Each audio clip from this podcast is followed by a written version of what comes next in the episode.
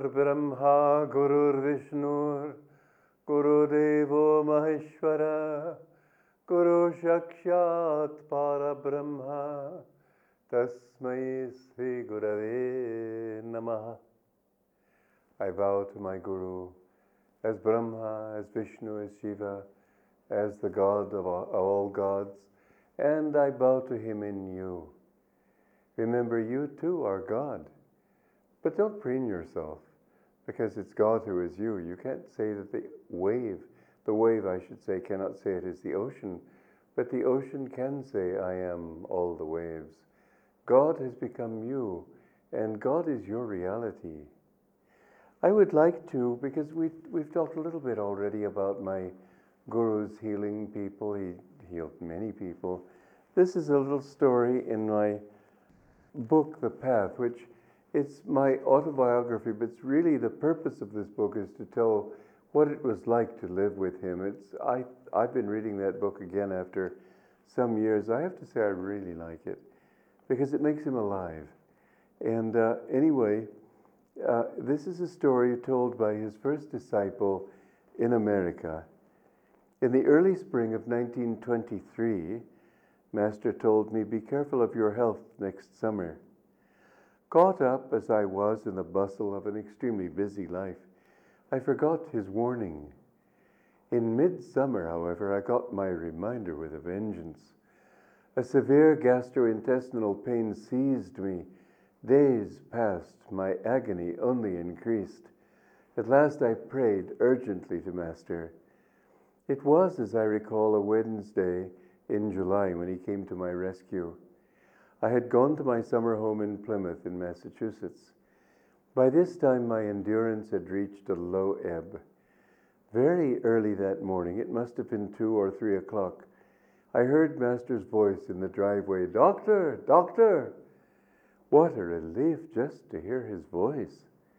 He had commandeered a car and had come all the way from New York, which is quite a distance away, in answer to my prayer. Entering the house with two students, he drew me aside. In that wonderful, unruffled way of his, he promised me that I would be all right. He then gave me a marvelous yogic remedy for use in such cases. My condition improved immediately. Soon, I'd recovered altogether. Many times his cures were because of special knowledge.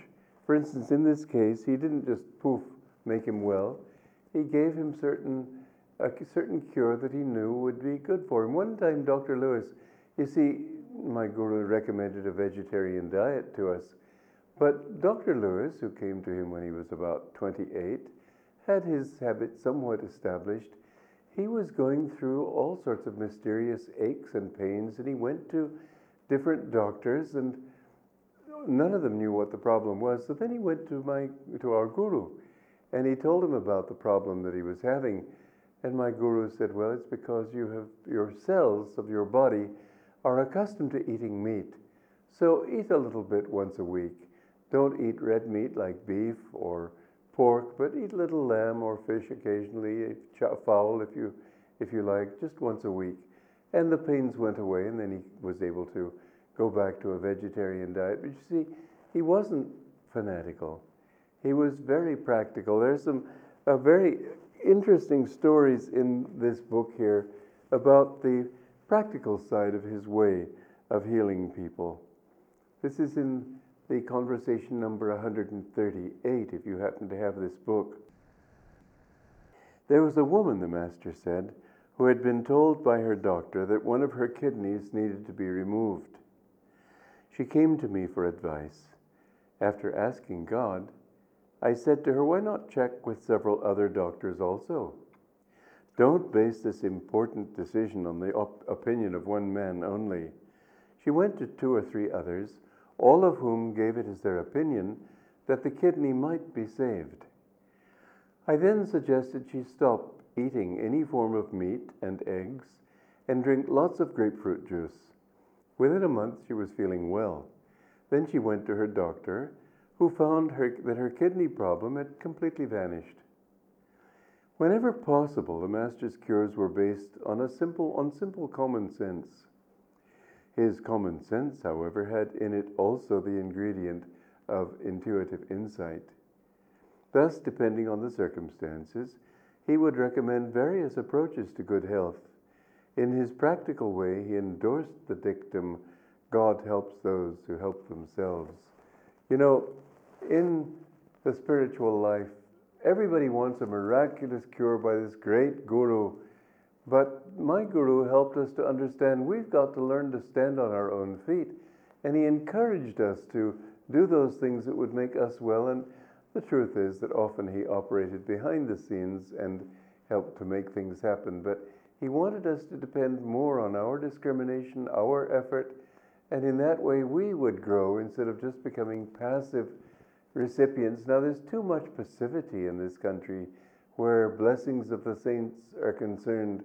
It reminds me of that story I mentioned a few nights ago of a disciple that my guru was scolding him for being too light minded. And the, guru, the disciple said, um, Well, the disciple said, Well, uh, how can I change without your blessings, sir? And my guru said, very matter of factly, My blessings are there already. God's blessings are there. It's your blessings that are missing. Well, it's interesting. I've told that story to audiences here in India, and when they hear the disciples saying, "It's uh, how can I change without your blessings?" Everybody thinks, "Oh, what a wonderful disciple!" And their faces fall when I give my Guruji's answer. But he told us, and this is the balance between Buddhism and the more orthodox forms. Buddha emphasized. He came at a time when people were doing, uh, placing too much emphasis on karma kand, Vedic rituals that would give them all the things they wanted. He said, You've got to make the effort.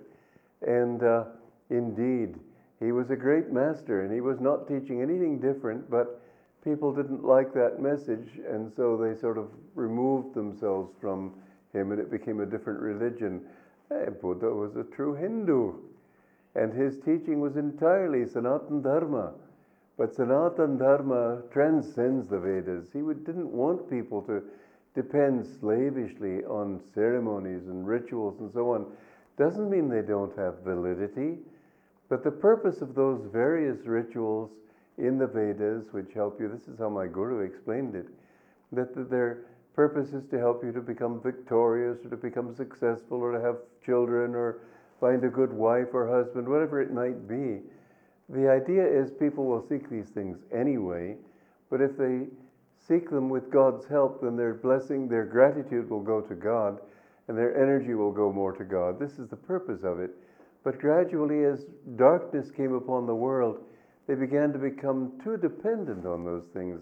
And this is why Buddha emphasized the importance of standing more on your own feet. I used to teach yoga postures, and I've written a book on the subject and we do teach it. We call it Ananda Yoga because the purpose of it is different from most Hatha Yoga. We teach the influence of different positions on your state of consciousness and how to bring the two together so that uh, you can use the postures to help you in your meditation. And this has become quite a famous system in America, but it's one I got by meditating on my guru's teachings and uh, um, asking his guidance in these things. But I've always said to people, when somebody asks me, for example, what do you consider the most important yoga asana? I say that one which teaches you to stand on your own two feet. You must learn to depend more upon yourself and your, your own power. There's another very interesting story here, which is again similar. It shows his emphasis on common sense as opposed to some miraculous healing. And yet there was, there was certainly power behind it. He didn't want people to look to him as the source of miracles. I'm sure there was something more there. Nonetheless, there's also a certain wonder in the fact that he had the intuition to know. Okay, let me read the story itself. On another occasion, a man complained to the master of a tricky heart, as he put it. He was alarmed, however, to see the master pick up a pair of scissors. Don't be afraid, the master reassured him. I am not going to operate on you. What he did then was snip off a button from the man's waistcoat. Leave it that way, he said. Don't sew it back on. A few days later, the man returned. He reported almost incredulously, I'm perfectly well again. The master then explained to him, I saw you fiddling with that button, which was right over the heart. That was why you felt an irritation there. When you were no longer able to fiddle with the button, the irritation disappeared. A simple cure indeed. Who, however, before that man came to the master, had even thought of that solution? Now, remember that God gave you common sense. He gave you your own intuition in order that you might grow. So when you go to saints, don't be slavish in wanting them to do it all for you. That way you won't grow. Remember, the more you can develop your own powers, this is why my Guruji used to try to always put it back on us. And when he gave us advice, he would always put it in such a way that we could take it or leave it. Well, we were wise if we did take it, but it was always geared toward making us stronger in ourselves. This is the goal of yoga, too. You know, the three basic aspects of Indian philosophy are Sankhya, Yoga, Vedanta. Sankhya basically tells you why you need to get away from delusion, why Maya is going to always disappoint you. It just, it's never, uh, it never brings you fixed fulfillment of any kind. But once you've decided that, then you need something more. So, what is the very beginning sutra of Patanjali's Yoga Sutras? Now we come to the subject of yoga. Now, that word now seems like just a throwaway word. It's not. It means, it assumes that you've already studied up to that point where you're ready to learn how. That now says, okay, you've learned that you need this science. Yoga should not be given to people who don't know, who aren't ready, who don't want to do the work.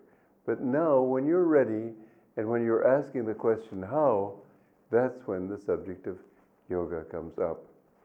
And then comes Vedanta, which describes what happens when you practice yoga, so that it's always good when you're going somewhere to know where you're going. Vedanta tells you where you're going. And uh, I tell you, the most beautiful thing in Vedanta I've ever read was my Guruji's poem, Samadhi. It describes that state of cosmic consciousness in such a way that you can actually, it becomes real to you. So often it has been said by saints that it's oh just it's beyond description or uh, Guruji's role was to make these high and even mystical and abstract truths a reality. He wanted his goal and his mission was to bring those truths down to a level where you and I in our daily lives can have enough of a relationship to them to make them a part of our life. For example, that poem Samadhi. Naturally, you're not in that state all the time, but if you have, if you memorize that poem and think of yourself as not identified with this little body, don't feel that just this little tiny mud ball of a planet is your reality, but the whole system of stars and planets and comets and all the marvels of the universe are a part of your own self. When you can think in that cosmic way, you know, if you meditate on the truths of Vedanta, even though just meditating on ideas isn't going to give you that experience, it will inspire you and it will help to break the bonds of the ego, which make you think that this is your whole reality right now. The the difficulty that we face on the spiritual path is breaking the hypnosis of thinking that I am a, a little ego, a little limited being. And so Vedanta is wonderful, but it won't get you there by itself. You can't just say Aham Brahmasmi and imagine that you've achieved anything. You must be practical. Yoga is the practical aspect of Indian philosophy. Yoga says, how to do it and what to do in order to get to arrive at that realization. Yoga is more than anything else the special contribution of India to the world. That's my Guruji took. That's why my Guruji took the name Yogananda, uh, divine bliss, Satchidananda, through not just achieving yoga, but through practicing the science of yoga. And he was a great yogi. I remember this. The great yogis in India recognized him. I remember this sannyas ashram outside Delhi I went to. There was a master there, and when he heard I was Yogananda's disciple, he said, Bade yogi te. He was a great yogi. But remember, the truth of your being can never die. That is who you are. You, you can go through all sorts of changes, but that truth will never die. Live in that truth because that is who you are. Joy to you.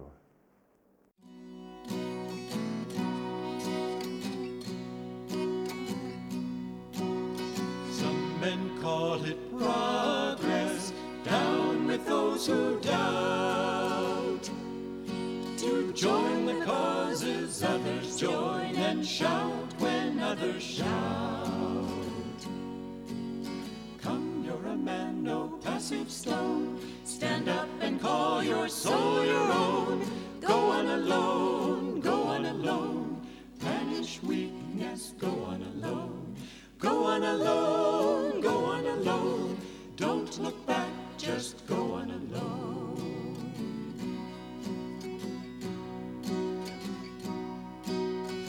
Some men lack the daring ever to be free.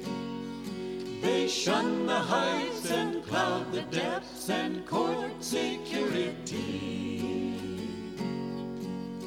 Come, you're a man, no passive stone. Stand up and call your soul your own. Go on alone, go on alone. Banish weakness, go on alone. Go on alone, go on alone. Don't look back, just go on alone.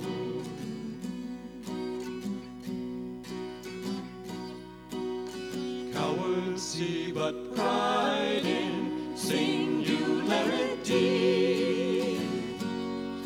Oh, never mind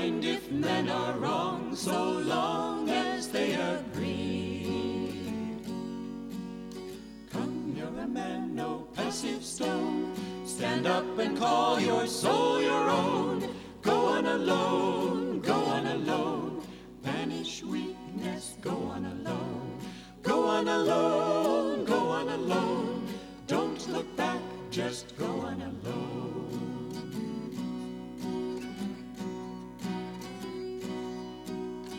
Claim the power within you,